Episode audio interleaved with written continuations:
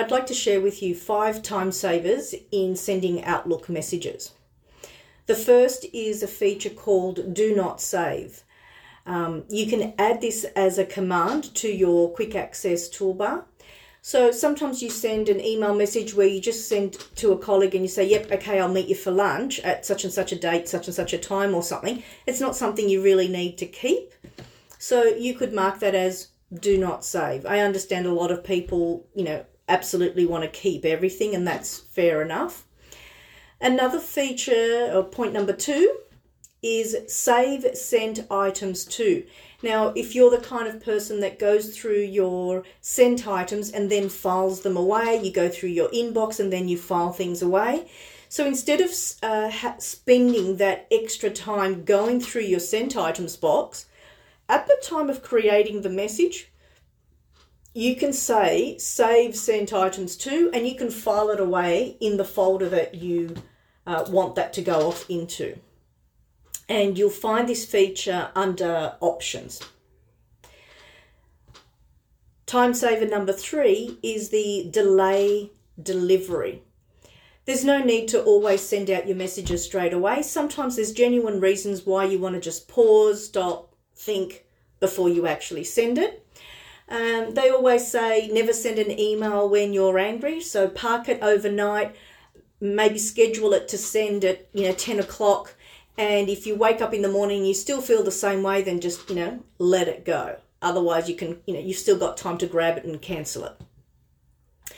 Another scenario for delaying the delivery is maybe you're working on a promotion. So you're preparing an email and you've got a whole bunch of links and you're promoting stuff, but you're not ready to send it because the link isn't going to be active until a particular date, or the website uh, that the link is going to isn't going to be active until a particular time. So you can set that to delay delivery. The third scenario that I have for the delay delivery is if you get your invoices ready, but you're not quite ready to send them, or your client doesn't like to have them sent um, until a particular time of the month, for example, the 20th of the month, you might set it all up, have it ready to go, but don't send it until that particular date. The fourth tip I have is direct replies to. So direct the pro- direct the replies to someone else. In other words, you want to pass the buck. Let's say you need to construct an email because there's a new position that's been offered for your organization. Maybe we're offering a general manager. You're the person who has to construct the details of that uh, email, but when people reply, you want them sent to somebody else who's actually going to process those applications.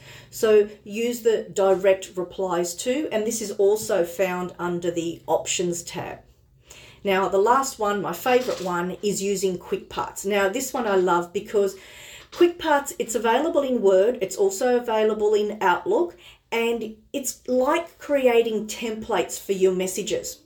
The quick parts you create in Outlook can be found, um, so the ones you, you create in Outlook and uh, are not going to be found in Word and vice versa. So you can create quick parts, these little templates for Outlook. You can create these little templates for Word, but they don't, they're two, for two separate purposes, so they don't intersect. Um, the techniques that you use to create the quick parts is actually the same. Whether you're in Word or in Outlook, the process is exactly the same. And you can go off and create as many of these templates, uh, pieces that you want. Like, I'll give you a couple of examples.